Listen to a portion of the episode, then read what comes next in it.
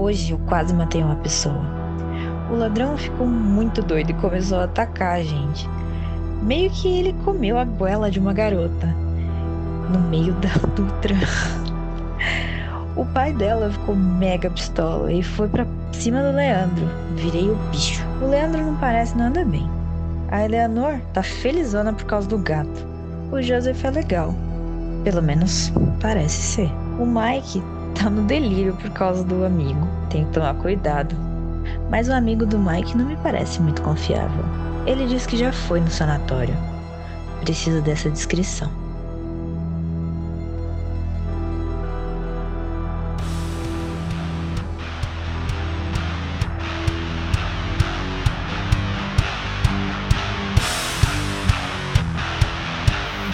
Olha só quem voltou. É, família, André Somor está de volta aqui, muito provavelmente com o barulho do ventilador, talvez vocês ouçam ele, mas é que tá muito calor dentro do meu quarto. Eu não pretendo fazer esse episódio passando calor, tá bom? Não quero sair daqui suado, parecendo um porquinho, beleza? Então, o que eu quero fazer aqui agora é só essa introduçãozinha engraçadinha. Vamos agora pro conteúdo, tá bom? Vamos falar um pouco do Mike.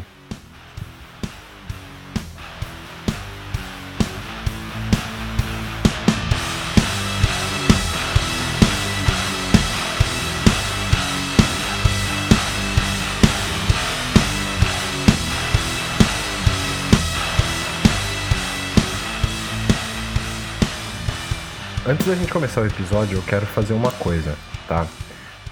É o seguinte, eu quero falar um pouco sobre o Elliot, porque é muito importante quando a gente chega no episódio do Mike, falar um pouco sobre a saída do Luiz. O Elliot, ele era um hacker, ele era um rapaz bem jovem, que perdeu a mãe muito cedo, e ele não sabia exatamente o que tinha acontecido para a morte da mãe, né, ter, ter ocorrido, mas ele recebeu um colar relicário da mãe dele tinha uma foto dele com a família, né, com o pai e a mãe.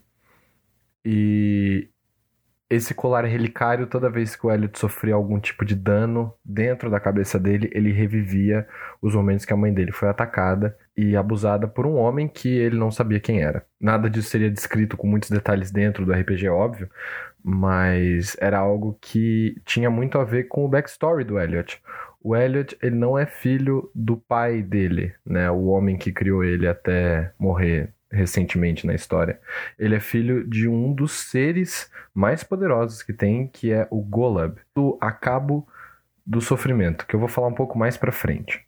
E eu construí algumas coisas para o Elliot conseguir descobrir sobre essa, esse passado do pai dele e também para ele ter vingança contra o homem que atacou a mãe dele, né? Que era um dos servos do próprio pai.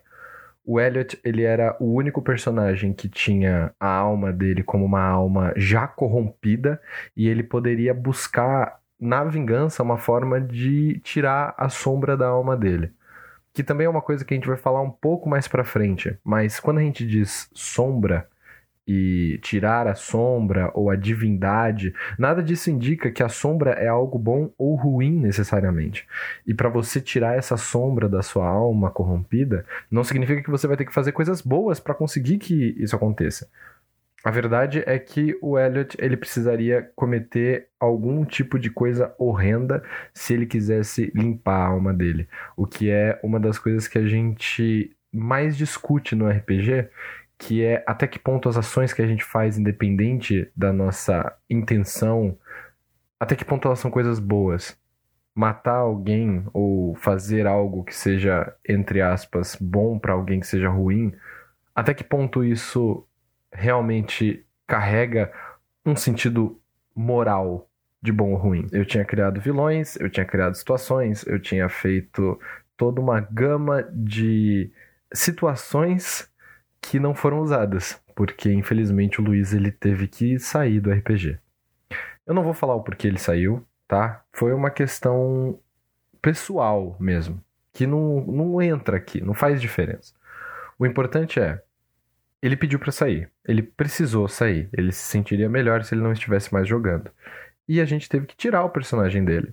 E como ele não tinha limpado a alma dele nem nada do gênero, eu fiz o que para mim parecia ser o mais é, lógico, que era transformar o Elliot num monstro, né? Tipo, no filho do Golab mesmo, que aí se chamaria Golachab, né? Uh, essa foi uma decisão que eu conversei muito com o Luiz, a gente teve alguns dias de conversa sobre como que a gente ia lidar com isso, se ele me indicaria uma outra pessoa para jogar como Elliot, ou se eu mataria o Elliot, ou no final das contas vocês já sabem o que aconteceu. Mas eu precisei, depois que ele saiu, adaptar toda a história, porque ia ter personagens que já tinham aparecido antes e que não iam aparecer nunca mais. Tinham coisas que foram apresentadas que não iam ser apresentadas mais. É, tinham ideias e conceitos que eu queria aprofundar usando o Elliot como pano de fundo e que eu não pude, e eu tive que pegar uma boa parte de todas essas coisas que eu tinha criado e usei na história do Mike. Porque o Mike e o Elliot, eles já tinham uma certa conexão. O Victor e o Luiz, quando eles criaram os personagens, já tinham pensado num backstory um pouco mais próximo entre eles. Então, para mim, o mais lógico seria juntar tudo na história do Mike. Essa assimilação não foi a mais inteligente. não que não tenha sido boa, porque a gente ainda conseguiu trabalhar, eu consegui apresentar uma boa parte daquilo que eu tinha montado e as coisas não saíram do controle como eu estava com medo que acontecesse. Mas infelizmente isso trouxe muita confusão. A história do Mike acabou ficando muito confusa, algumas é, coisas que eu tentei incorporar, por exemplo, no culto do Chokman, podem não fazer muito sentido e talvez até não façam, mas é porque eu estava muito desesperado, porque eu tinha montado muita coisa e eu não queria perder, e hoje eu vejo que talvez eu devesse ter aberto mão de algumas pequenas coisas, porque no final das contas elas não fizeram tanta diferença para a história. Era legal que elas aparecessem, era interessante que a gente trabalhasse elas, mas sabe, se elas estivessem lá dentro ou não, com a história do Mike não teria feito tanta diferença. Talvez o meu maior erro tenha sido ter me prendido a esse preciosismo, de não querer perder as coisas que eu tinha criado e não poder nem trabalhar em cima da morte do personagem, porque o personagem não tinha morrido e eu não ia poder simplesmente atuar o personagem, ele ia sair. Então, isso acabou me deixando muito triste. Isso acabou é, pegando muito para mim, mas não por culpa do Luiz, e eu quero deixar isso muito claro, eu não culpo o Luiz. Eu gosto muito do Luiz, eu não tenho nenhum problema com ele. O Luiz é meu amigo, aliás, então assim, eu não quero que as pessoas imaginem que foi um problema entre a gente, nem nada do gênero, tá, tá tudo bem. Mas o que eu quero dizer é, o fato de eu ter perdido tudo aquilo, de certa forma, que eu tinha montado, da perspectiva de que aquilo não existisse mais acabou me desesperando muito, né? E eu acabei me perdendo no personagem. Basicamente foi isso que aconteceu. Eu me perdi no personagem, eu acabei tendo um perno muito grande e, bom, a gente vai conversar um pouco mais sobre isso, tá? É, essa parte ela não tinha sido montada previamente, eu só realmente queria entrar nesse assunto, porque para a história do Mike faz muita diferença. E para mim, como mestre, fez muita diferença. Então, eu acho que é importante a gente falar sobre como tratar quando pessoas querem sair do jogo e talvez você tenha montado tudo de antemão. Você já tinha preparado várias coisas e você não vai poder mais usar. E eu acho que a minha dica maior é não se desespera. Tá tudo bem. Se algum colega seu quer sair, se algum amigo seu quer sair por qualquer motivo que seja, não se desespera. Porque as coisas que você fez, elas não vão ser perdidas, você sempre pode reutilizar elas em algum outro momento. Sempre pode pensar um pouco mais e fazer pequenos retcons. Sabe? É quando você ajeita alguma coisa meio que no fluxo da história.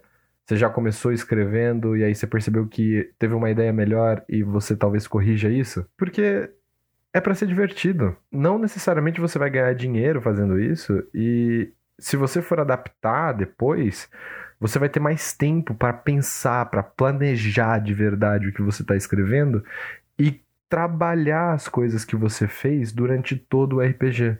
Mas enquanto você está jogando, não necessariamente aquilo vai fazer de verdade com que a sua história seja boa ou ruim necessariamente. Porque o que mais importa, no final das contas, é como as pessoas que estão jogando o RPG estão se sentindo. Tá divertido para elas? Ou tá meio zoado? a gente pode falar um pouco mais sobre isso. Mas, por hora, a gente precisa conhecer o nosso próximo protagonista desse projeto aqui.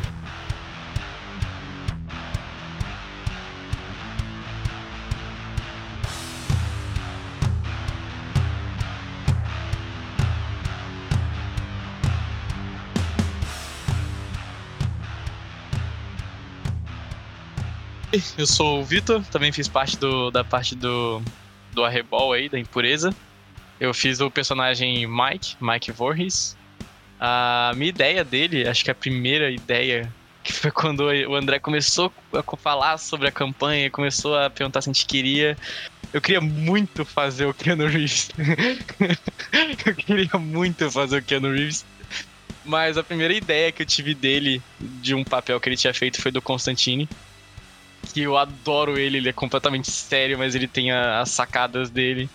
Acabou que no, no final, com as minhas, com minhas é, idiotices, daí eu não consegui manter o personagem completamente sério, mas principalmente no ponto de tentar atirar com uma arma de duas mãos, eu não conseguia nunca. Mas realmente, o, o, princípio dele foi fazer tipo um Constantine, assim, mas uma parte dele que ainda não conhecia do, do mundo é, sobrenatural. Então, como se fosse é, o, Constantine do mundo real, assim.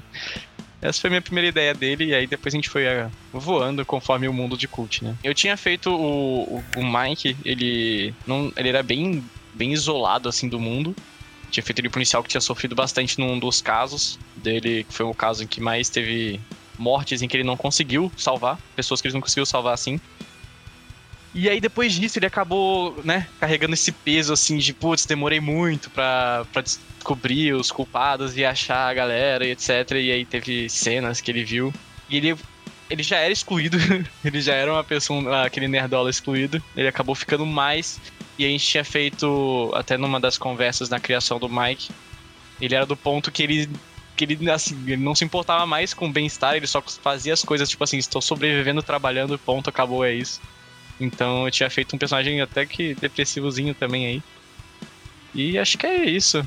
Eu tinha feito também é, o colega dele, né? O. O Jason. O Jason. o Mike e o Jason, que, né? Jason Myers.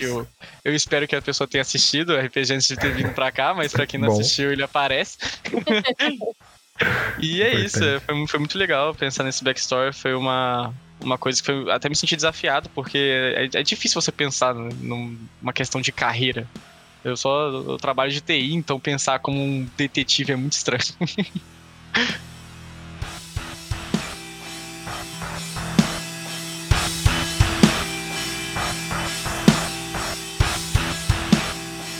A missão do Mike trata muito sobre world building, que em inglês significa criação de mundos. E criar mundo é uma coisa muito difícil. Principalmente quando você começa do zero, você vai acabar tendo muita dificuldade. Apesar de parecer fácil no começo, conforme você vai se aproximando mais e mais das relações humanas e intrínsecas desse universo, individualmente ou em grupo, você vai começar a perceber que existe um grande espaço em branco que você nunca vai preencher. Independente do quanto você tenta fazer isso artificialmente, esses espaços em branco, eles só são preenchidos conforme você vai trabalhando, interpretando e fazendo aquilo acontecer. World building é um trabalho árduo e exige tempo e empatia com relação aos seus personagens e com o mundo que você está trabalhando. É provável que você passe por várias e várias reescritas até você conseguir compreender o mundo que você mesmo está criando. Se você quiser que ele faça sentido, claro, né? Existem certas fórmulas para você criar um mundo, mas isso depende sempre do estilo de criação, do universo em que você vai fazer, o tempo, se é medieval, se é contemporâneo, se vai ter um sistema de magia que você quer usar, que a gente tem a ideia de soft magic, né, que é tipo uma magia mais suave, assim, um, um elemento de magia sutil, ou hard magic, que é um, um exemplo mais duro, uma coisa mais forte, mais pesada. E como funcionam também as sociedades dentro da história que você quer contar. Se você tem diferentes raças, se elas se parecem ou se elas são análogas a algum grupo ou algum tipo de é, comunidade do nosso universo, né, do nosso universo em que nós estamos vivendo, respirando e lendo as coisas que a gente lê, assistindo as coisas que a gente assiste. Tudo isso é muito importante.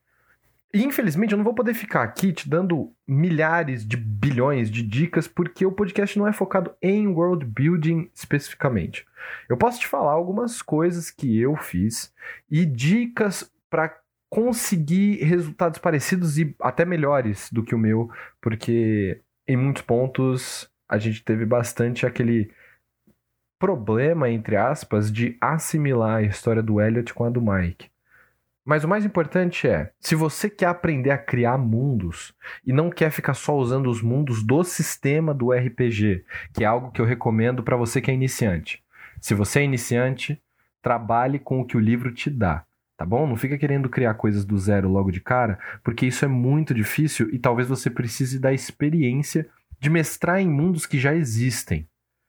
Mas se você quer criar alguma coisa do zero, você já tem experiência, já conhece, tem boas ideias e talvez é meio maluco para querer fazer isso, porque isso é coisa de maluco, tá bom? É coisa de gente que tem. É coisa de gente insana, tá? Que não tem sanidade. Se você quer isso, eu super recomendo que você procure por alguns vídeos e alguns livros que falam sobre esse tipo de técnica.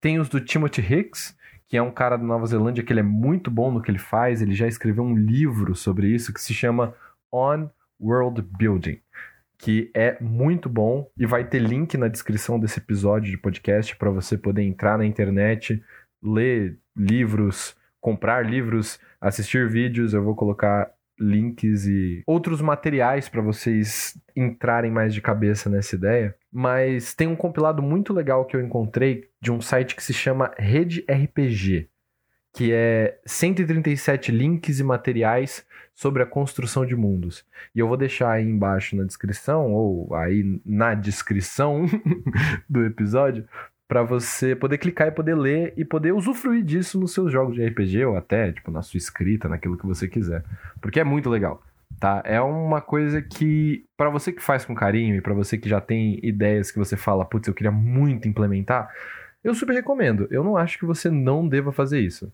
A minha dica é: Faz isso quando você tiver um pouco mais de experiência, porque pessoas inexperientes acabam cometendo erros que podem parecer pequenos no começo, mas as pessoas percebem. E isso incomoda alguns jogadores, alguns leitores, alguns consumidores do seu conteúdo. Então, dá uma olhadinha nisso daí, tá? Toma cuidado. Eu mesmo cometo vários erros de vez em quando, aliás, de vez em sempre. Super recomendo que você tome muito cuidado para não cometer os mesmos erros que eu cometo. Mas uma dica legal que eu tenho para dar para você é que às vezes é mais interessante sacrificar sua vontade insaciável de criar um mundo inteiro para se focar nas interações que são mais importantes na história e ir trabalhando nelas. Conforme você trabalha nessas interações e conforme você vai se focando nelas, o mundo em volta ele acaba criando automaticamente. Porque se uma pessoa morre, alguém tem que ir lá ver de quem é esse corpo. Alguém tem que ir lá fazer os exames, alguém tem que ir lá denunciar, alguém tem que ir lá chamar, alguém tem que ver que isso é um crime, alguém tem que investigar. E aí as pessoas vão sendo colocadas nos seus devidos lugares. Você vai ter um médico legista, você vai ter alguns policiais, você vai ter o delegado, você vai ter um detetive, e aí você vai colocando essas interações e essas pessoas nas suas devidas caixinhas, como se você estivesse colocando peças de xadrez nos seus quadradinhos, sabe? Antes de começar a partida, world building basicamente é isso: é colocar as peças de xadrez nos seus devidos quadradinhos para a partida começar. O problema é que tem peça pra caramba nesse tabuleiro. Não é pouca peça, não, viu? É peça pra cacete. Então é sempre bom você tomar cuidado para ver se não tá esquecendo nenhum tipo de peça. Como exemplo para entender a missão do Mike, na impureza eu me inspirei no cult, né, no sistema, no livro dele mesmo, mas eu também expandi alguns conceitos que eu achava que faltava coisa ou que se eu explorasse eles um pouquinho mais, eu talvez tivesse ideias que conectariam com aquilo que eu queria, sabe? Então, basicamente o impureza ele acontece no mundo contemporâneo, então a criação do local não era o mais importante, mas os conceitos que perpassavam todas as ideias que eu queria ter sobre almas, sobre os princípios, sobre a ilusão, sobre um Deus que não é bom e escolhas que são amorais. Tudo isso perpassava em relações da história, que eram a coisa mais importante. E por isso eu me foquei nelas. E é sobre isso que a gente vai falar agora. Tá, o world building de impureza ele é mais ou menos o seguinte, tá? Eu vou te dar um breve contexto do, de algumas coisas que eu escrevi, que eu tive que dar uma resumida, né? E eu espero que vocês entendam aonde que eu quero chegar com isso. Antes de tudo, existiam as árvores. Elas conectaram o universo e tudo que há em todos os lugares. Elas são os seres anteriores a todos os outros seres e acredita-se elas criaram o todo. Fincaram as raízes no solo fértil do infinito e o abasteceu com o combustível da vida. Nessas árvores, em algum ponto da terceira dimensão, os humanos surgiram e nutriram um poder tão grande que não se pôde comparar. Esses humanos precursores são o que chamamos de divindades. Eles vieram em pares e são retratados à imagem das árvores, ou seja, um tronco de vida exposto à luz e uma parte que se abriga à sombra. Isso não aponta necessariamente algo bom ou ruim, apesar do nome, divindade e sombra. Não se sabe ao certo o que houve, mas os profetas dizem que um dos humanos discordava da forma como nós tratávamos o mundo, e os que aqui viviam e se rebelou. Angariou as seclas e derrotou a humanidade que, apesar de terem tido seu corpo destruído, mantinham almas indestrutíveis que, enquanto completas, logo reformariam o corpo. Com isso, o demiurgo arrebanhou as seclas para o seu grupo. E com eles construiu uma cidade que era regida pela capacidade da humanidade de se regenerar.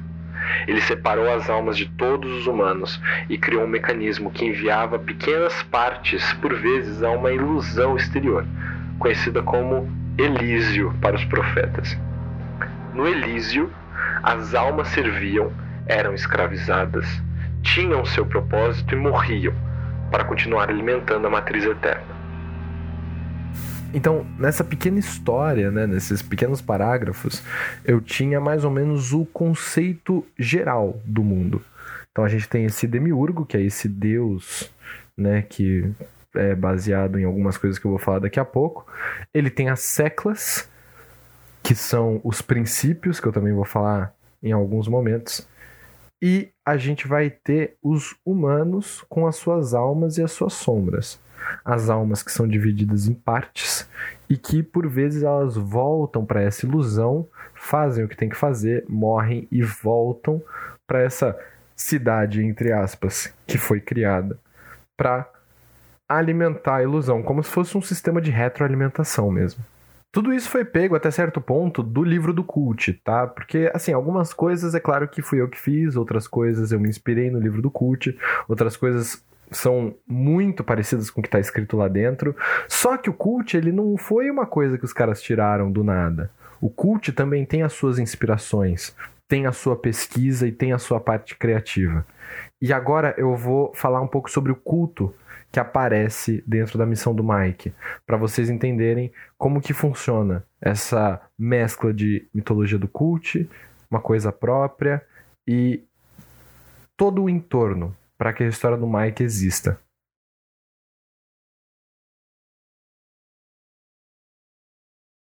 Como eu falei, a mitologia do cult ela não veio do nada. Os caras não tiraram ali ah, o que é isso? Uma mitologia? Não, eles fizeram uma pesquisa, eles trabalharam nisso e eles encontraram algumas coisas, algumas religiões, algumas ideias muito anteriores a gente, a mim, a você, ouvinte, e a sua mãe, seu avô, enfim. A gente tem algumas pequenas inspirações de alguns lugares um pouco mais antigos que eu vou falar para vocês. Mas o principal deles é gnosticismo. O gnosticismo é um conjunto de correntes filosóficas e religiosas sincréticas. Ou seja, elas vêm de lugares diferentes. Eu pego de uma religião aqui, de uma religião acolá, de uma filosofia dali, junta tudo, faz uma sopa. Isso é o sincretismo, tá? Então, é um conjunto de correntes filosóficas e religiosas sincréticas oriundas da região do Mediterrâneo. E elas começaram mais ou menos ali no século I e II depois de Cristo. Ele se mescla com o cristianismo primitivo, né, dessa época aí, pouco depois que Jesus né, foi de base ali, né, foi jogar no Vasco. E ele se alicerça em algumas partes da Bíblia, com é, uma parte de filosofia platônica, uns cultos de mistérios greco-romanos e orientais. É, um, é que nem eu falo, a sopa de letrinhas, velho. Da onde você botar a mão ali, você vai pipocar um negócio da Ásia, é, da Grécia, Roma e por aí vai. Mas basicamente, vamos lá, vamos explicar como é que funciona. Basicamente, para o gnosticismo, o universo material, chamado de cosmo, foi criado por uma emanação imperfeita do Deus Supremo. E essa emanação se chama demiurgo. É como se fosse uma sombra de Deus. O Deus pica, tem uma sombra, um, um rapaz ali que quis criar o mundo. Esse rapaz aí, demiurgo, tá bom? E esse cara ele fez isso por quê? Porque ele queria prender a centelha divina, o espírito, no corpo humano. Essa centelha divina poderia então ser liberta através de uma coisa chamada gnose, que vem do grego, se chama conhecimento. E a gnose, para os gnósticos, é o conhecimento intuitivo sobre o espírito e a natureza da realidade. Então, basicamente, é como se a gente conseguisse libertar a nossa alma, entendendo um pouco mais sobre a natureza desse mundo que a gente vive. Que mundo esse tão cruel que a gente vive. Conhece a música? Pois é, isso já é o que? Gnose. E não existe um sistema único, tá? E uniforme. Mas existem algumas semelhanças suficientes em todas essas correntes para a gente encontrar uma caracterização geral, sabe? Lembrando que nem todos os sistemas gnósticos, eles incluem todos esses elementos e esses termos que eu estou falando aqui. Mas a ideia geral é mais ou menos essa. E se você for dar uma olhadinha no RPG, tudo isso está lá, porque essa pesquisa também fiz. Eu aprendi que a gnose era uma inspiração do cult, não porque está escrito no livro, mas porque eu fiz essa pesquisa.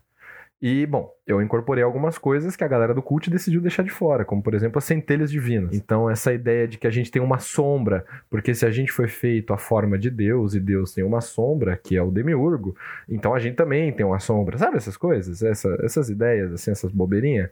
Também tá ali. Fui eu que, que criei ali, juntei com algumas ideias do cult, que eu percebi que era do gnosticismo, papum, tá tudo aqui. Só que eu não posso falar da mitologia do cult e não falar da cabala. A cabala é um método esotérico uma disciplina, uma escola de pensamento do misticismo judaico, tá? Então a gente está falando sobre o judaísmo aqui também, que não é uma coisa que eu entendo muito, tá? Eu já quero deixar claro, não sou uma pessoa que conhece muito sobre judaísmo, mas eu estudei sobre a cabala para poder mestrar o cult, tá? E para poder é, fazer a história, porque eu queria fazer uma história baseada, né, com a inspiração ali do sistema. As definições do que é cabala elas variam conforme a tradição que você considera, né? que vão desde as suas origens no judaísmo medieval até umas adaptações mais recentes e eles juntam com o esoterismo, que tem a cabala cristã, a cabala hermética, tem um gnosticismo às vezes incluído no meio, é que nem eu falei, vira uma salada de fruta, tá? A cabala judaica é um conjunto de ensinamentos esotéricos que pretende explicar a relação entre o Deus eterno e imutável e o universo finito e mortal que Deus criou. E aí vem uma coisa muito interessante. Porque os conceitos de Sephiroth, a árvore da vida, não aquele personagem do Final Fantasy, tá? E Cliffoth, que seria a árvore da sombra, né? São conceitos que são retirados daqui. E talvez você não tenha visto isso no RPG porque eu não dei esses nomes necessariamente. Mas para Cabala, essas duas árvores combinadas, elas sustentam e criaram o mundo. E se vocês viram a minha última parte, eu falei que primeiro vieram as árvores. Que árvores são essas? Sephiroth, Cliffoth e todas as outras aí, né? Porque pode ser que existam outras, a gente não sabe, tá? Porque, que eu falei, tem três dimensões, talvez tenha uma quarta, quinta, sexta, segunda, primeira dimensão. Enfim, eu não quero ficar entrando muito em detalhes aqui, tá? Porque aí isso daí daria um episódio só. Mas o que eu quero dizer é a Cabala, o gnosticismo, o cult e as coisas que eu escrevi. Todas essas quatro coisas, elas criam um universo de impureza e do arrebol em si. Então, é importante que você tenha pilares se você está criando mundos para que você consiga compreender da onde que a gente está saindo, da onde que a gente parte e para onde que a gente vai. Como eu falei, criação de mundo é uma coisa de gente maluca. Você não pode achar, ai, nossa, sou normal. Ah, uma pessoa normal, sã, vou na psicóloga toda semana. Quero criar um mundo. Amigo, não sei se você vai conseguir, né? Não sei se você vai conseguir criar um mundo. Porque é coisa de gente maluca, pô. É coisa de gente pirada. É coisa de, de, das pessoas que, sabe, passa a madrugada não dorme escrevendo certas coisas que às vezes não vão entrar em lugar nenhum. Entendeu? Então você tem que tomar um pouco de cuidado com isso. Mas algo que eu quero falar aqui também, que vai ser super importante na próxima parte desse episódio, então se liga, porque eu vou falar mais sobre essas coisas, é que da Sephiroth e da Cliffoth, que são essas duas árvores que eu comentei, saem os nomes que eu usei para os princípios que vocês vão ver mais para frente. Então, para quem ouviu o RPG, deve ter ouvido falar o nome do Keter, do Chokma, Togarini. São nomes que vêm da Cabala. E a gente vai falar sobre o Chokma. Quem é o Chokma na Cabala? Chokma significa sabedoria no hebraico, tá? É a palavra que significa sabedoria. Ela é cognata de uma outra palavra árabe que também significa sabedoria. Mas para o cult, Chokma é um outro cara. Eu vou pegar o livro para vocês verem mais ou menos como é que funciona. Eu tô com o livro do cult aqui. E a gente vai ler um pouquinho sobre quem é o Chokma baseado no livro do cult. Se vocês estiverem ouvindo meu ventilador, eu peço desculpas. Aqui. Chokma. Também conhecido como o Patriarca, Senhor das Orações ou o Deus de Mil Cabeças. Antes, Chokma era o deus de mil cabeças, aquele que usou religião e delírios divinos para escravizar a humanidade. O arbítrio de Chokma está tramado em todos os aspectos do divino, como orações, catedrais, minaretes, tirtas hindus e os magníficos templos de culturas antigas por todo o mundo. Por milhares de anos, seus servos fiéis debruçam-se sobre escrituras e textos religiosos, criando histórias e mitos para nos enganar, enquanto seus lictores pregam sobre o fogo do inferno para nos forçar a uma submissão devota. O poder do Arconte atingiu seu ápice durante a Idade Média, quando as maiores religiões governavam supremas e inatingíveis. Porém, quando a ilusão começou a perder seu vigor, suas mentiras divinas perderam a força. Chokma entrou em conflito com Keter e foi derrotado após longas e sangrentas batalhas, muitas das quais se espalharam por nosso mundo. Sua cidadela há muito permanece vazia, e seus servos sobreviventes escolheram seus próprios caminhos ou optaram por se submeterem a outros arcontes ou anjos da morte. No entanto, as mentiras de Chokma recentemente ganharam nova força. Num mundo cada vez mais caótico, as pessoas têm se voltado para seus falsos deuses, num desespero para escapar do medo da morte e do desconhecido. Elas se ajoelham e oram em frênese, detonam bombas suicidas em honra a poderes superiores e alimentam seus filhos com mentiras para que tenham que suportar a verdade, os servos de Chokma, mais uma vez, começaram a peregrinação rumo à cidadela em Metrópolis, e muitos dizem que o Arconte retornou como um ladrão à noite, ou se erguerá como um Messias. O princípio de Chokma é a submissão. Os seus símbolos são uma cruz preta com um olho no centro, um crescente vermelho pintado com sangue numa parede branca, uma estrela de seis pontas de cobre patinado, uma estatueta da deusa dançarina Kali, onde seguidores colocam crianças mortas como oferendas. Suas esferas de influência, virtualmente, onde quer que exista religião. Os servos de Chokma têm forte influência no, no Oriente Médio, e muitos imames e rabinos são lictores. O Arconte possui também influência sobre a Igreja Católica. Sua sombra, o Anjo da Morte Shagdiel. Seus inimigos, Keter. Seus aliados, nenhum desde que o Arconte enfraqueceu-se. Seus servos, um punhado de fiéis ofanins, lectores em posições religiosas que continuaram a espalhar sua palavra. Vendo por esse ângulo no cult, o Chocman é um bosta. Né? É assim, ele é da hora tal, pô, personagem interessante, tem um backstory legal. Mas eu acho que vocês perceberam que muitas palavras aí vocês nunca ouviram no RPG, para quem ouviu, né? Submissão, talvez até vocês tenham ouvido, mas o Chokma, ele, no meu RPG, pelo menos, no Arrebol, né, na história que eu criei com os meninos, ele não é. Ele não tem o princípio da submissão. Ele não rege esse tipo de princípio. Ele tá um pouco mais próximo da sua concepção original da Cabala da sabedoria. Aliás, vamos falar um pouco sobre quem é o Chokma no Arrebol e como que funciona a mitologia. Vamos falar um pouco sobre isso. Bom, o Chokma ele tem um conceito muito próximo do conceito no livro do Cult, mas ele rege mesmo a sabedoria. Ele é um senhor da sabedoria, que retém o conhecimento do mundo para si e promete aos seus fiéis uma fração da sua grandiosidade caso eles sigam às cegas. No Arrebol, eu faço mais um pequeno retcon e eu deixo claro agora que eles são os princípios. Chokma é um princípio. No cult, eles se chamam arcontes, mas não no arrebol. E o Chokma é um princípio da sabedoria. É isso que ele rege. E ele tem outros nomes. Yazat, que significa a digna de exaltação, no feminino, o que significa que o Chokma pode ou não ser um homem, assim como pode ser uma mulher ou não. Já. E dois. Dois, é isso. É, uma forma de exaltar o Chokma é falar sobre as coisas usando o número dois. Cada princípio tem uma personificação, conhecido como o Senhor do Princípio, e ele, nesse caso, é Raziel. Então, no princípio da sabedoria, que é regido por Chokma, você tem na Terra, na, na, no lugar onde a gente vive, uma pessoa que é o senhor do princípio. Na Terra, esse homem se chama Raziel. Cada senhor do princípio é um humano muito próximo da sua divindade. Só não tão próximo quanto Chokma, que a gente não consegue ver. Mas ele existe, ele tá aqui.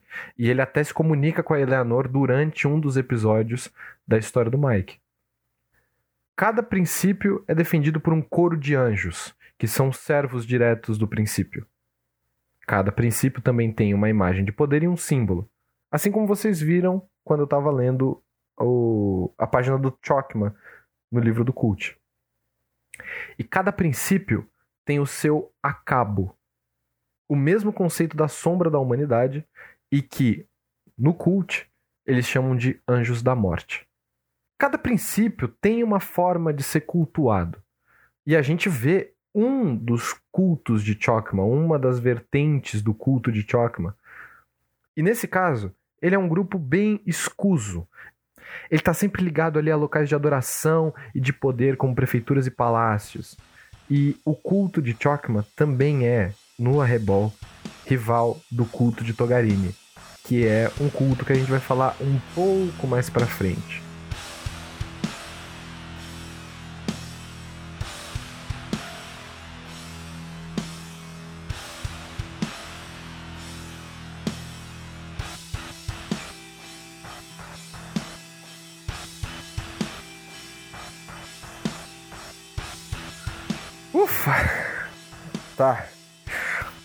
Ok. Eu falei para vocês. World building é uma coisa muito difícil, cara. Tem muitas e muitas e muitas e muitas e muitas e muitas e muitas e muitas coisas. E cada coisa que você abre, você vai ter que fechar num outro lugar. É que nem o Criolo falou na música dele, né, mano? Em minha cabeça, várias portas e cada porta uma comporta. Era um bagulho assim que ele fala. Mas enfim. com tantos conceitos e tantas coisas complicadas assim, a missão do Mike e, bom, até certo ponto a missão do Elliot, que a gente colocou dentro da missão do Mike, tinha essa característica bem peculiar de apresentar essa criação de mundo, além de algumas outras pequenas coisas. E era baseada em formatos de mistério, que nem as campanhas do Ordem Paranormal que vocês veem quando vocês assistem uma live do Selbit, por exemplo. Mas também era um pouquinho inspirada em jogos roguelike, como Hades e Dead Cells. Não sei se vocês conhecem, mas essa ideia de você ter é, masmorras que são aleatórias e são criadas por uma inteligência artificial que até o final do episódio, e se vocês ouviram a campanha, vocês talvez já estejam entendendo o que eu tô falando. Mas, enfim. A missão do Mike começa em Marcilac, que é um distrito bem pobre do extremo sul da cidade de São Paulo. E lá eles conhecem a Evangeline Samos, que é uma profeta dos subúrbios, e ela apresenta todos esses conceitos anteriores que eu falei agora sobre a Cabala, forças regentes do universo, e ela também introduz algo muito interessante que é o tarô, que ele já tinha sido mostrado algumas vezes, mas que é super importante para a ideia da mitologia do arrebol que a única coisa que é livre de todas as regências do universo é o acaso. A aleatoriedade das coisas faz com que exista uma pequena chance de que todos nós que estamos vivos tenhamos o conhecimento necessário para nos tornarmos uma divindade. E até certo ponto o acaso ajuda muito aqui, porque cada missão tem a sua pequena linha de acaso que são as tiradas de tarô, que eu vou falar num episódio futuro. Por hora, vocês têm que se lembrar que com essas tiragens de tarô, eles descobrem que o Mike talvez tenha que ir para São José dos Campos e que a missão dele realmente é ter a sua vingança finalmente terminada. Chegando lá, em São José dos Campos, eles encontram um amigo muito antigo do Mike, chamado Jason Myers. É sobre ele que a gente vai falar agora. O Jason é um amigo do Mike. E para você que é fã de filmes de terror, já deve ter pego, ó, há mil anos essas referências. O Jason e o Mike eram amigos durante os anos da faculdade. Eles tinham um relacionamento muito próximo, só que eles se separaram, porque a vida tem dessas né? A vida tem dessas. As pessoas acabam sumindo da nossa vida de vez em quando. E com o Jason foi isso que aconteceu. Ele se mudou para São José dos Campos, onde se envolveu com o culto do Chokma, e ele passou algum tempo trabalhando para esse culto, deslumbrado pelas visões e as crenças que o culto colocava na cabeça dele. Por um tempo ele não conseguia enxergar o mal que ele estava fazendo, porque ele via que era alguma coisa que era necessária. Ele não via nem como se fosse algo ruim, ele via apenas como se fosse um tipo de obstáculo, como se fosse uma ação necessária. Talvez porque ele pensava, como muitos pensam, que o sistema oprime certas pessoas porque elas estão fazendo bem e o sistema está tentando evitar com que essas coisas realmente aconteçam. Isso é verdade até certo ponto, mas não da forma como o Jason estava fazendo. Em um determinado momento da carreira do Mike, como o próprio Victor já falou, ele fez uma batida policial em um lugar onde tinha o culto de Chokman. E o Jason estava nesse lugar. Eles não se encontraram, mas o Jason reconheceu o Mike. Independente se foi pela voz, independente se foi pela visão. O que importa é que o Jason sobreviveu. Traumatizado. E o Mike também sobreviveu traumatizado. E nesse dia, o Jason percebeu o erro dos seus atos. Depois disso, ele voltou para São José dos Campos, se refugiou na Catedral de São Dimas, que é uma catedral que ela realmente existe em São José dos Campos, e assumiu a identidade do reverendo Esdras e tentou maquinar alguma forma de acabar com o culto. O problema é que ele sabia que o culto era muito grande principalmente no Vale do Paraíba. E ele teve muita dificuldade de fazer isso por algum tempo. Ele teve muita dificuldade porque São José dos Campos é a maior cidade da região conhecida como Vale do Paraíba. E o culto de Chocma tem grande influência nessa região. E usava São José dos Campos e os seus túneis fictícios como base. Para angariar mais seguidores, o culto de Chocma fez algo relativamente bizarro. Eles criaram um molde, que era um bebê, feito de uma maneira artificial. E ele conseguia, partindo desse molde, moldar a cabeça de outros bebês que o culto conseguiria. Seja com seus integrantes cedendo seus próprios filhos, ou, como aconteceu, sequestrando bebês de famílias pobres do Vale do Paraíba e marcando esses bebês com a marca do molde. Desse jeito, eles cresceriam com as suas feições completamente alteradas, com o seu cérebro completamente alterado. E eles conseguiriam incutir dentro da cabeça dessas pessoas marcadas uma ideia muito parecida entre elas. Essas pessoas elas seriam análogas a pessoas fanatizadas pela religião e elas seguiriam esse culto de Chokma sem pensar duas vezes. Porque basicamente o culto de Chokma é uma alusão às religiões e às pessoas loucas fanáticas que seguem essas religiões. Os túneis subterrâneos de São José dos Campos são extensos e mutáveis, porque eles têm uma certa aura mágica. Isso fica óbvio.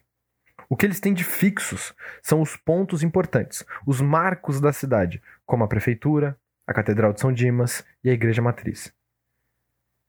Sabendo de tudo isso, o objetivo da missão do Mike é descobrir todas essas informações que eu acabei de passar para vocês, seja de uma vez, seja aos pouquinhos. E com essas informações, criar uma Dungeon Raid, que nem eu expliquei no último episódio, a sede do culto, e destruir tudo. A maior parte dessas informações que eu acabei de passar, quem entrega para os personagens é o próprio Jason quando eles se encontram. E munido dessas informações, o Mike decide ir para a prefeitura. A prefeitura é a sede do culto e o prefeito de São José dos Campos é o líder.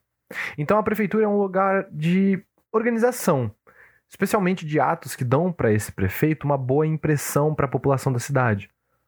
Caso os meninos tivessem descoberto mais, aliás, eles poderiam perguntar para algumas pessoas o que eles achavam sobre o prefeito. E elas diriam como ele conseguiu tirar moradores de rua, cachorros de rua e diminuiu a violência da cidade. Para quem já ouviu o episódio, talvez a ideia de tirar moradores e cachorros de rua te dê um negocinho. Um, um friozinho na espinha, um, uma, uma lembrança de um trauma recente. É o momento que a Amy desce pelo bueiro do estacionamento. Por conta da invasão despreparada e desesperada quando a Amy desceu, a primeira vez que eles invadiram a sede debaixo da prefeitura foi um desastre.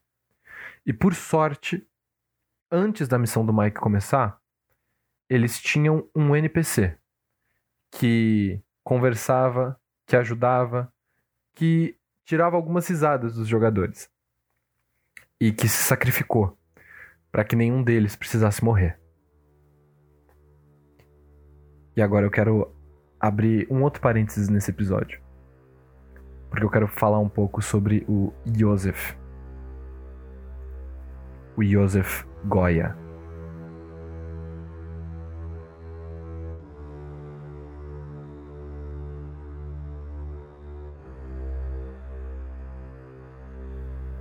Eu já falei um pouco do Joseph aqui.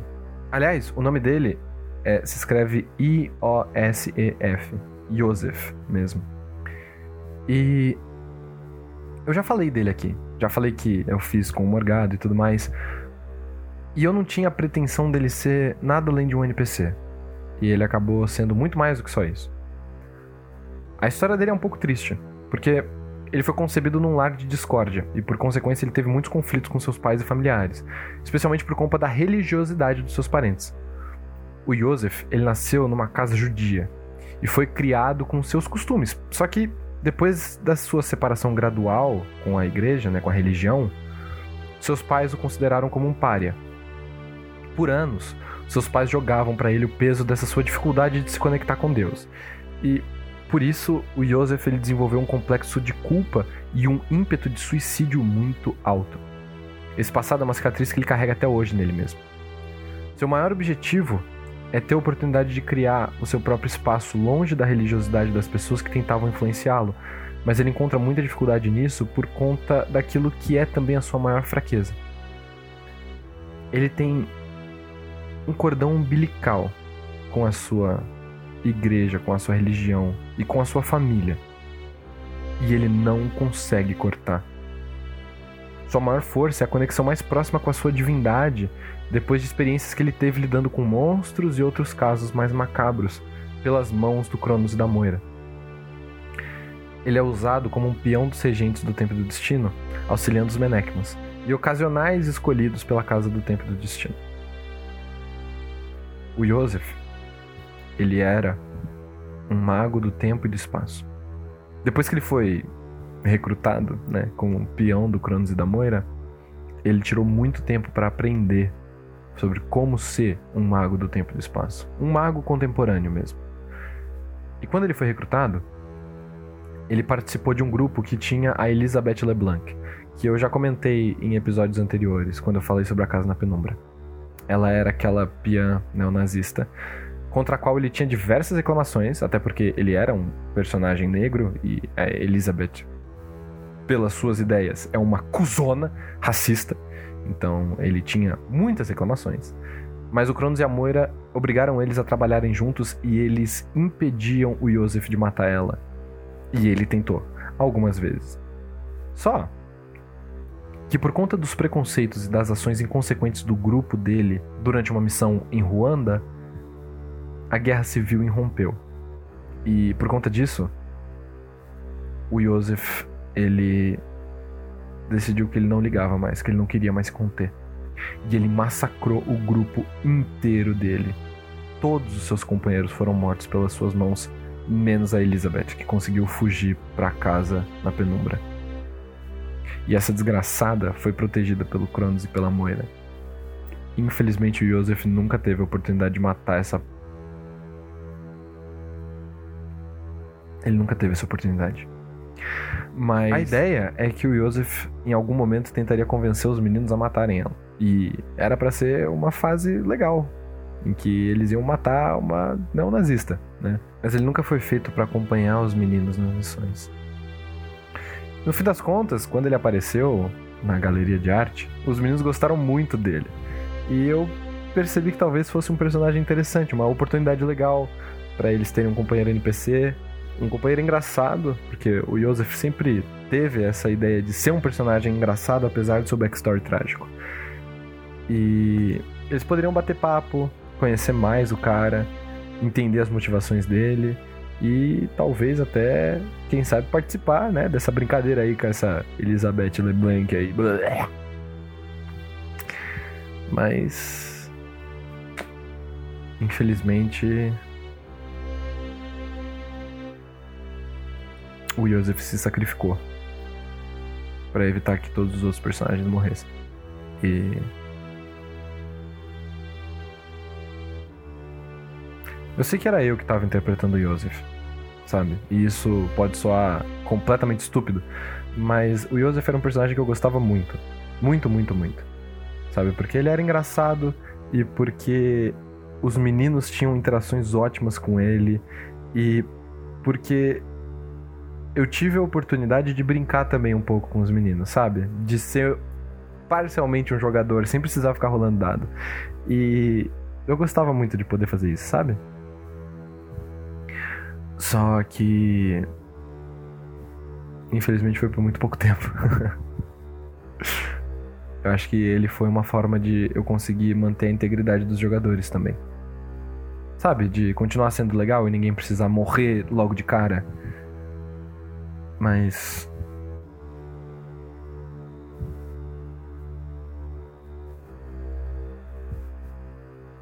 É um personagem que eu gosto muito. E que eu gostaria que não tivesse morrido. E quando eu precisei matar ele, eu fui dormir logo depois do episódio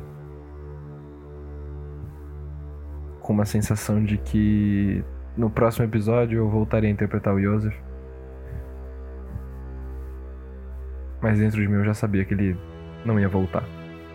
Ou talvez até voltasse, mas. Não ia ser a mesma coisa, sabe?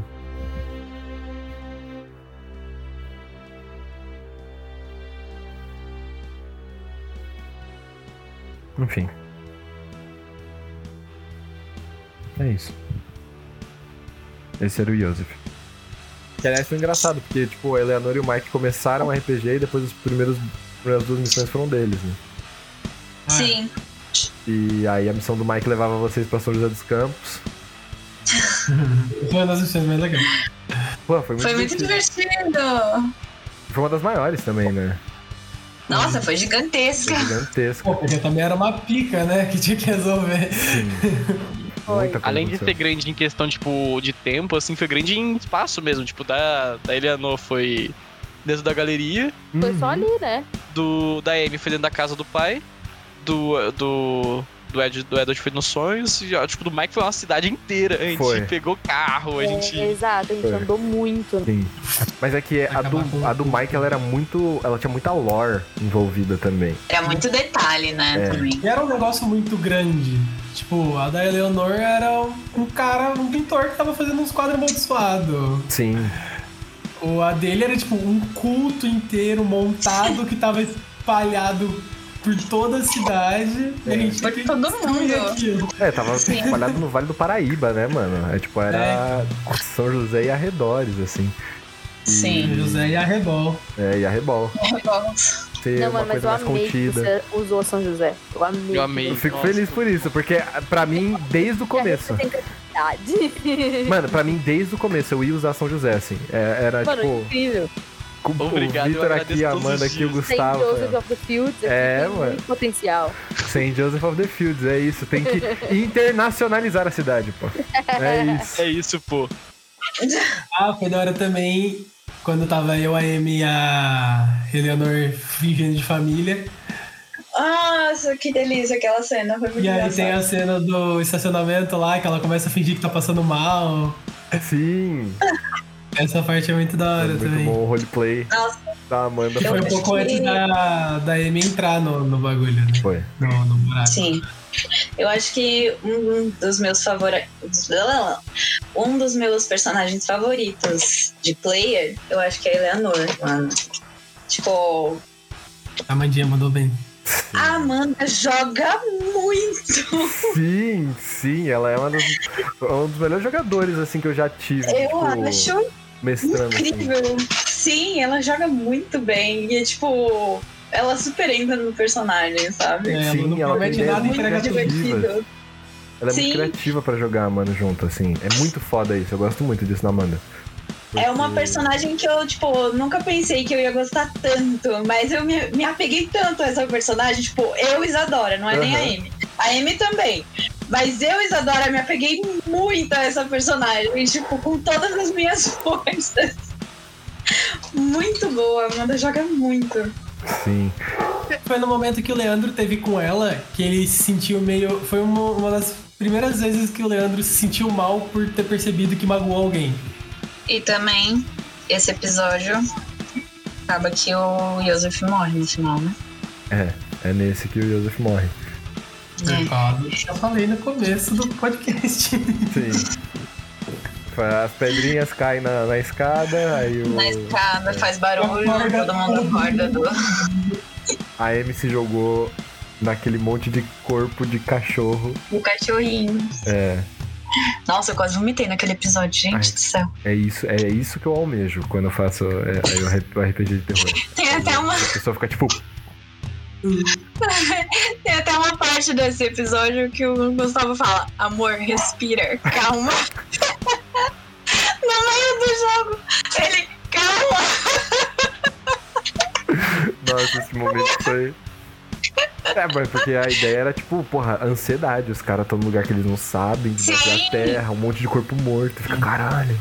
Meu, eu agora não lembro. Foi na, foi na minha campanha, né? Que, eu, que tem até o clipe que eu quase faleci aqui. Eu, Vitor, quase faleci Sim. na cadeira, não foi? É, Cara, que foi quando. foi o ponto ápice. Foi o bagulho É, eu pescoço. morri. É, É que realmente quase que o Mike morre e assim, foi questão divina mesmo. Deus salvou nós aqui agora na campanha. foi, mano. Porque realmente era pra eu ter morrido, cara. É. Era muito pra eu ter morrido. Era pra você E ter eu já morrido, tava- mano. E assim, chegou um ponto em que, por exemplo, a gente tava encurralado, aí tinha aquele elevadorzinho que tá levando um por um. E aí chegou um ponto em que eu, Vitor, já comecei a pensar, cara, eu tô na, na campanha do Mike. É, é, é pra eu morrer, sabe? É Uhum. tipo, vou me entregar, sabe? Eu vou deixar aqui, deixar todo mundo subir e sair tentando matar o máximo que eu posso. Uhum. Mas aí quando eu percebi que dá pra sair vivo, eu acho que foi ali que come... eu, o Vitor, começou a me dar um desespero de tipo, puta que pariu, velho, eu vou morrer. Eu vou deixar meu personagem morrer, mano, não é possível. e aí, que tem até o clipe de eu pulando na cadeira, eu. Foi. Nossa, eu nunca imaginei que eu ia sentir isso. Mano, isso foi muito da hora. E isso aconteceu duas vezes, né? Porque o Joseph ficou a primeira vez. Sim, sim, Foi. exatamente. Que foi o, o bagulho que depois, tipo, os caras, mano, estriparam o cara, acabaram com Foi, ele, foi. pegaram a perna dele e colocaram no altar, que era onde tava o colarzinho dele, né? É, então. E foi nesse Foi um dos foi. motivos de eu achar que era pra ser o meu momento lá. Porque, pô, já, um já morreu assim, que era um cara que eu gostava demais. É a minha campanha, é o meu momento. Deixa eu morrer que nem um herói, sabe? Eu já tava abrindo os peitos, assim. E aí puxaram você pra dentro, os bichos te puxando pra fora. Nossa, aquela cena, mano. Eu Nossa, foi tenso. vou te falar um negócio. Eu tava mestrando, tava comentando com o pessoal, eu tava mestrando e eu senti agonia, assim. Porque eu não sabia. Mano, essa, aliás, esse episódio.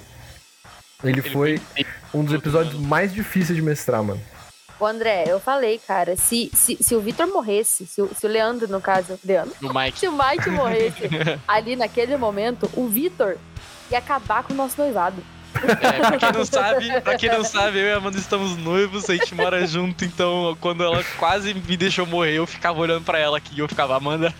você ele me ficava matar. me olhando, ele ficava virando com uma cara, André, uma, uma cara, e eu, meu Deus do céu, eu 20, eu tenho um 20, meu Deus do céu. Não, tá, tá Mano, sério. Acabou que mano, não foi nem 20, né? Foi eu acho que 15 que você tirou, que aí foi a, Foi o sucesso 14. parcial. Pa- 14, isso. foi, foi parcial e aí você saiu paraplégico por causa disso. É. Isso, paraplégico, é. Sim. E assim, não, foi falei, tetraplégico mano, mesmo, né? Porque foi. Tetraplégico.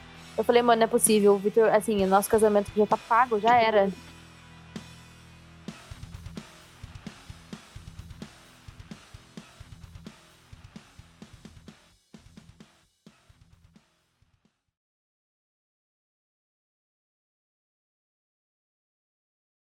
O último aspecto que é legal bater um papo é a improvisação como uma forma de quebrar paradigmas do RPG. No episódio 4 desse projetinho aqui, né, desse podcast que eu tô fazendo, eu acho que já é interessante a gente falar sobre como quebrar essa barreira que uma mestragem normal tem. Porque se vocês prestaram atenção no primeiro episódio dessa série, vocês se lembram que existe o mestre, os jogadores e o NPC. Os NPCs são interpretados pelo mestre. E é isso. É rígido. Mas não precisa ser. Dá pra gente quebrar um pouco essas paredes, esses paradigmas e fazer as coisas ficarem um pouco mais legais. E eu tentei fazer isso no último episódio da missão do Mike. Eu tentei trazer os jogadores pro jogo, né, para eles mestrarem um pouco e fazer alguns pequenos eventos com o mestre, sabe? Pra pegar os outros jogadores de surpresa. Eu vejo essas formas como formas saudáveis de quebrar um pouco o gelo e quebrar essa barreira entre mestre e jogador. Eu gosto disso. E é claro que coisas combinadas não podem ser tão comuns. Senão a parte mais legal do RPG, que é essa parte da improvisação e de não saber pra onde a história tá indo, você vai jogar lá no lixo. Alguns mestres já fazem isso, eles preparam algumas coisas e avisam os jogadores antes da partida começar. Como um jeito de preparar para o episódio e garantir que a série vai continuar, evitando que algumas escolhas muito desfavoráveis para os jogadores sejam feitas. E isso é feito especialmente em programas de RPG. Sabe, alguns programas de RPG têm isso, tem essas pré-montagens de episódio com os jogadores. Só que eu não quis fazer isso aqui. A experiência que a Amanda teve como mestre, entre aspas, do RPG junto comigo, era só uma forma de apresentar o Chokma, dar uma nova dinâmica pro jogo e fazer com que a experiência de lutar contra um novo chefe, de participar de uma nova missão, fosse inesquecível e diferente das outras.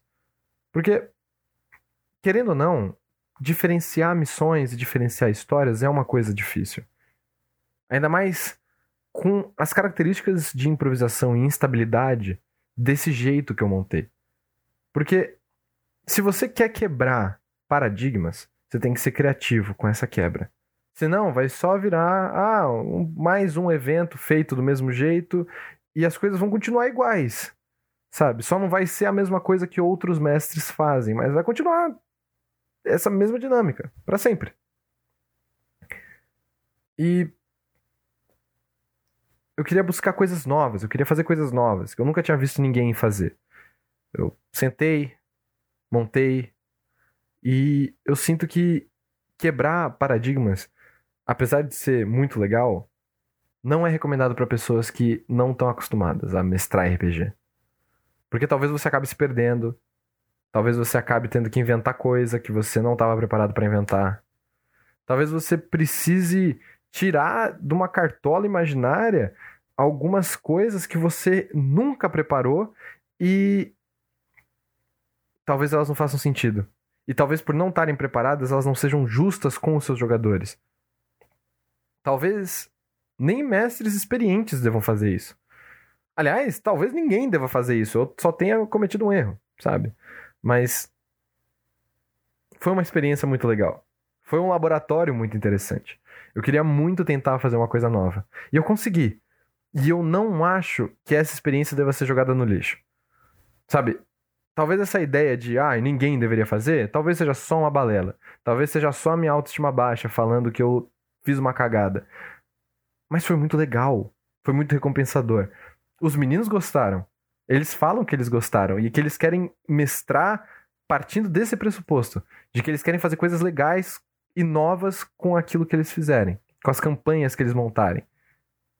E eu acho que isso é o mais recompensador para mim. Eu acho que isso é a parte mais legal de montar um RPG e de estar tá jogando com os meninos.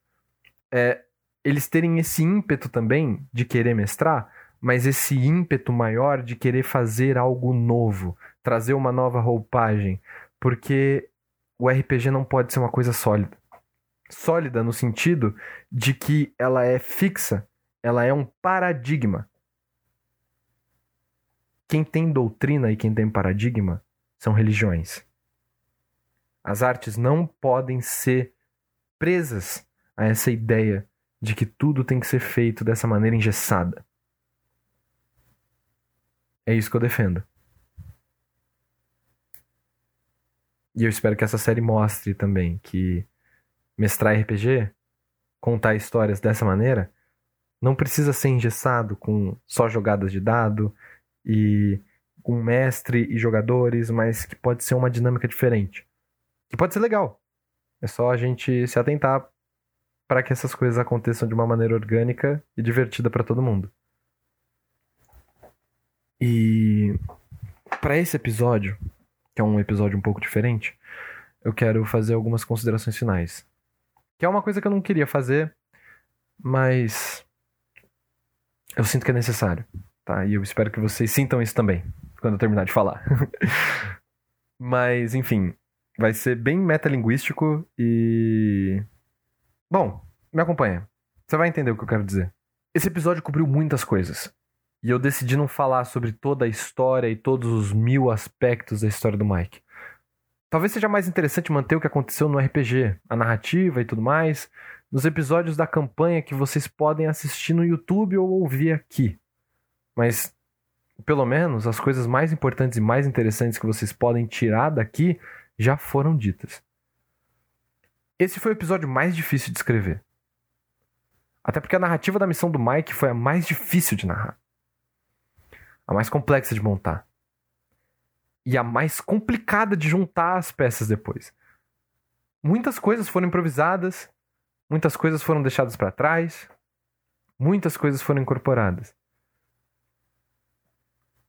Eu vejo hoje que juntar tudo que eu tinha escrito pro Elliot e pro Mike num lugar só contribuiu bastante para que as coisas ficassem mais interessantes, mas ao mesmo tempo foi um erro gigantesco. Muitas coisas durante os episódios não fazem tanto sentido lógico pela forma como elas acontecem, porque, querendo ou não, elas não faziam parte daquela narrativa. Um exemplo é o personagem do Dennis, o cara que tinha uma larva no episódio 6 e que devia ter sido um mini-boss da história do Elliot. O cara era um colega do Mike, é verdade. Ele até aparece no episódio 0, sim. Mas ele não deveria estar em São José dos Campos. A inclusão dele como alguém do culto hoje não parece tão interessante da forma como eu escrevi.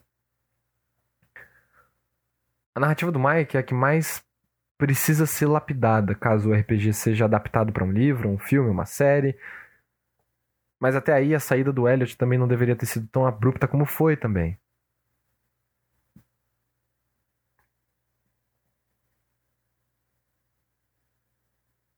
E eu acho que essa é a parte mais chata da história do Mike e é a parte que eu mais gosto também. É que ela é legal, é muito divertida.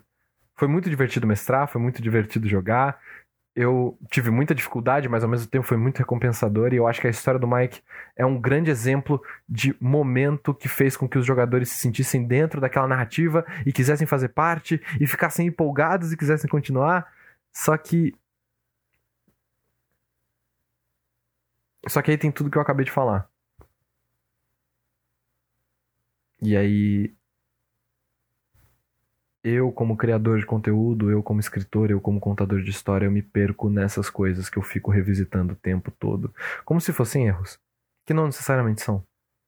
Mas ainda assim, é muito difícil ter que lidar com certas adaptações e ideias que a gente tem no momento e acha que vão ser a melhor forma de remediar uma situação que você não queria que acontecesse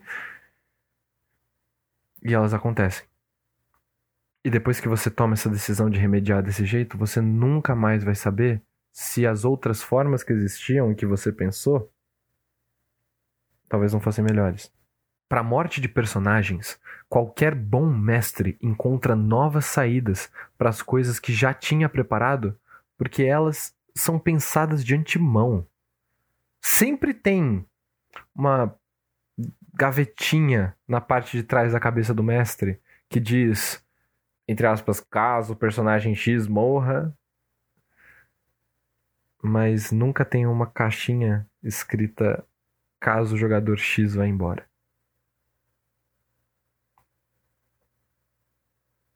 No fim das contas, pelo menos, a história seguiu, né? por mais que ela tenha sofrido um pouquinho. Mas o mais importante de tudo é que os jogadores se divertiram durante todos os episódios. Isso não foi comprometido. Eles continuaram engajados. E as pessoas que assistem e que ouvem, e às vezes vêm conversar comigo, me falam que gostam muito das passagens da missão do Mike. Já teve gente que me mandou mensagem falando que a missão do Mike foi a mais legal de todas, foi a missão favorita deles. E eu fico muito feliz. Porque eu sei que esse episódio ele quebra um pouco dessa ilusão da magia para quem ouviu. E não foram muitas pessoas. Não quero dizer aqui que o meu projeto foi um sucesso e um monte de gente vem falar, mas eu sei que quebra um pouquinho da magia dessa história legal que as pessoas veem. Porque aí você vê por trás a quantidade de erros e a quantidade de coisas que foram feitas para driblar certas situações. E aí a gente acaba. E a gente acaba perdendo um pouco tesão nas coisas, né? Mas. É bom saber que tem gente que fala que é a missão favorita. É bom saber que os jogadores se divertiram. É bom saber que no final dos episódios eu não saía frustrado, eu saía recompensado por aquilo que eu tava fazendo. Eu acho que isso é o mais importante, né? Talvez a minha autoestima baixa fale dentro da minha cabeça o tempo todo que eu cometi diversos erros. E talvez o maior erro, nesse exato momento, seja ouvir essa vozinha atrás da minha cabeça.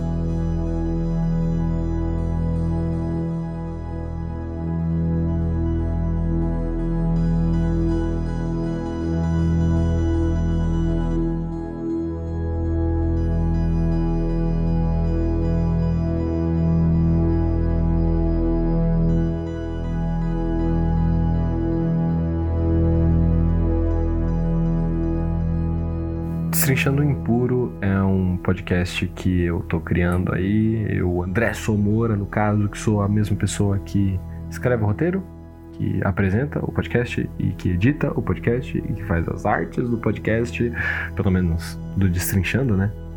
E as vozes que você ouviu e que você vai ouvir durante todos esses episódios são a minha voz deliciosa, a voz da Amanda de Gasperi, que fez a Eleanor Salazar, Vitor Henrique, que fez o Mike Voorhees, Gustavo Sobral, que fez o Leandro Salvatore, Cláudio Nogueira, que fez o Edward Sanctum, Isadora Santana, que fez a Amy Owen. A gente vai discutir um pouquinho sobre o personagem da Elisa Zavagli, a Agatha, que foi convidada para dar o depoimento dela do podcast, mas ela ainda não retornou, então talvez vocês não ouçam a voz dela por enquanto. Mas se ela descobrir que esse podcast existe e quiser dar a entrevista, ela tá mais que convidada e eu posso fazer um episódio a mais para colocar a entrevista dela. E a gente vai falar também sobre o personagem do Luiz Barros, o Elliot Salander, que por motivos anteriores a esse podcast, durante o RPG, pediu para ser desligado mesmo do projeto, mas que tá mais do que convidado. Se ele quiser, ele pode vir aqui também dar a opinião dele e vai ter um episódio só para ele se ele quiser. Mas no mais, eu quero agradecer a todos vocês que ouviram, a todos vocês que jogaram também e queria dizer que eu tenho muito orgulho desse projeto. Fico muito feliz e gostaria de ver vocês aqui nesse mesmo bate horário, nesse mesmo bate canal na próxima sexta-feira para ouvir o próximo episódio de Destrinchando o Impuro. Beleza? Valeu, família. Obrigado mais uma vez e até semana que vem. Beijão.